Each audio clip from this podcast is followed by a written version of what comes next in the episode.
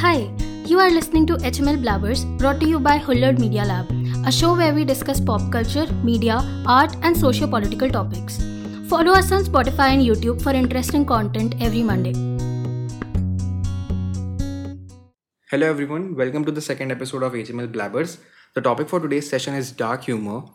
The reason why I chose this topic is because it's interesting to see how people react to a dark joke. You can make a really nasty dark joke about a left liberal and the right wing would start laughing at it. But if you crack the same joke or like a similar joke on the right wing, they suddenly can't take it. But the whole left leaning group is laughing at it. And that's the same for every ideology and every community. So yeah, the only thing I can say for certain is that there are very few people who can take a dark joke on themselves or the label that they are attached to. What do you think? What's your take on such jokes? So first of all, what is dark humor? It's basically talking about taboo subjects, right? Yeah. But something is a taboo because people have made it a taboo. If you start talking about it or making jokes on it, you normalize the conversation around it. And that can be really helpful. It's no more a taboo then. And personally, I love dark humor, but I prefer jokes that punch up. So I like satire. Because I think for punch-down jokes, the timing, context, and the audience become much more important. Yeah. So that's why it's very subjective, right? If you want to make a joke on, say, rape, it's important that you set up an anti-rape satire before the joke or at least try to justify it after. But don't you think comedy shouldn't have any limits? Why does the comedian have to justify a joke? You want to laugh, you just laugh, and you don't want to laugh, just don't. But that's because as a society, we are still very sensitive and conservative. You can't assume that people get the context as clearly as you do. Abhi, we are not progressive enough to understand that thinking bad things and acting on them are two very different things. So you mean the intent versus impact theory, right? Like, आपका joke का जो भी intent है, उतना ही impact होना चाहिए and mostly होता ही है कि हम लोग कुछ और सोच के जोक क्रैक करते हैं और उसका इम्पैक्ट कम्प्लीटली डिफरेंट हो जाता है so it's very important to sort of decrease the gap of intent and impact और यू विल मिसलीड पीपल या exactly so that's why I think you don't see a lot of comedians in India play with that style that's actually true because we are doing quite well in satire but not so much in the dark zone though personally I have observed this a lot of us have a corner filled with really dark thoughts and opinions. So, whenever we are in a closed circuit of friends, we literally joke about anything. But only because they know you don't mean it or they know what your context is, what your intention is.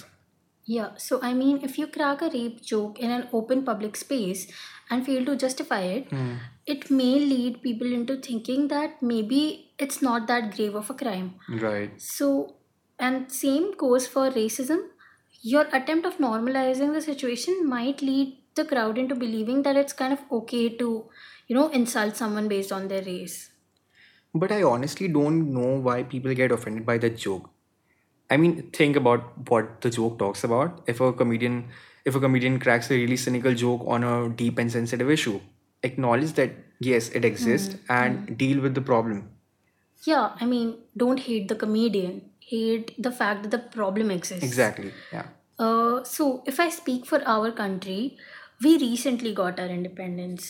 Because in a country's timeline, 73, 74 years is not a lot. So, I think we still have a lot of nationalistic feelings attached to ourselves. And it's like we're making peace with our identity and our flaws. So, if a foreigner comes and cracks a joke about, say, poverty, or the crowded streets in India, we are immediately offended by it. Do you get my point? Yeah. We are pretending to be okay with our flaws and we don't like to be reminded about them. Yeah, it makes us uncomfortable, but then that's what dark humor is supposed to do. Give you a reality check of the situation. And I've seen this as well. Say for example, I crack a joke about, yaar mera Punjabi dost bahut peeta hai, ya fir bahut drugs karta hai. I'm instantly tagged for stereotyping. But that's not stereotyping. I'm just making an observation. People are very sensitive about it. And I think before you take offense, you should introspect your own opinion and perspective. Yeah, I mean, maybe you are the one who has prejudice. Yeah. Also, I've seen that people feel guilty about laughing at a dark joke or a dark situation. But why? I mean, if you're laughing, doesn't necessarily mean that you're not empathetic towards the problem. It's your way of reacting to it, and I don't think that you should feel guilty about it.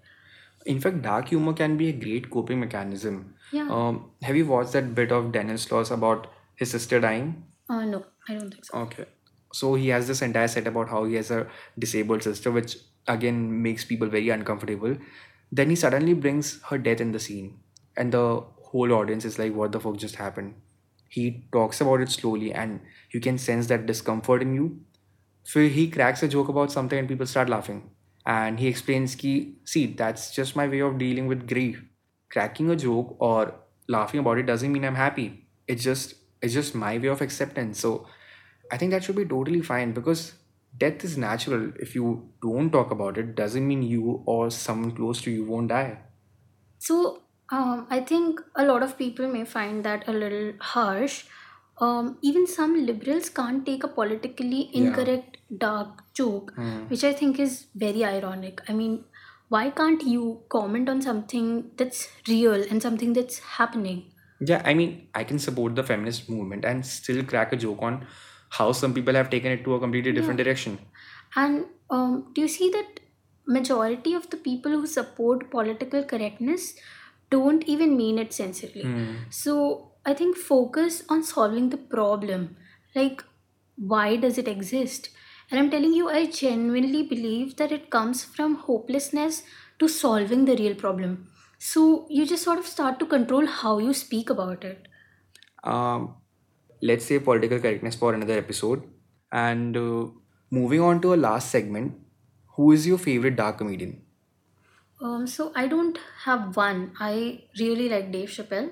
I think George Carlin was amazing, and I really like Daniel Sloss as well. What about you? I love Anthony Jeselnik, Daniel Sloss, Bill Burr, and Joe Rogan. So let's wrap up today's session here with my favorite one-liner dark joke. What is the difference between me and cancer? My dad didn't beat cancer. So yeah, that's it for today. We'll be back with another episode next Monday. Till then, stay tuned, stay safe.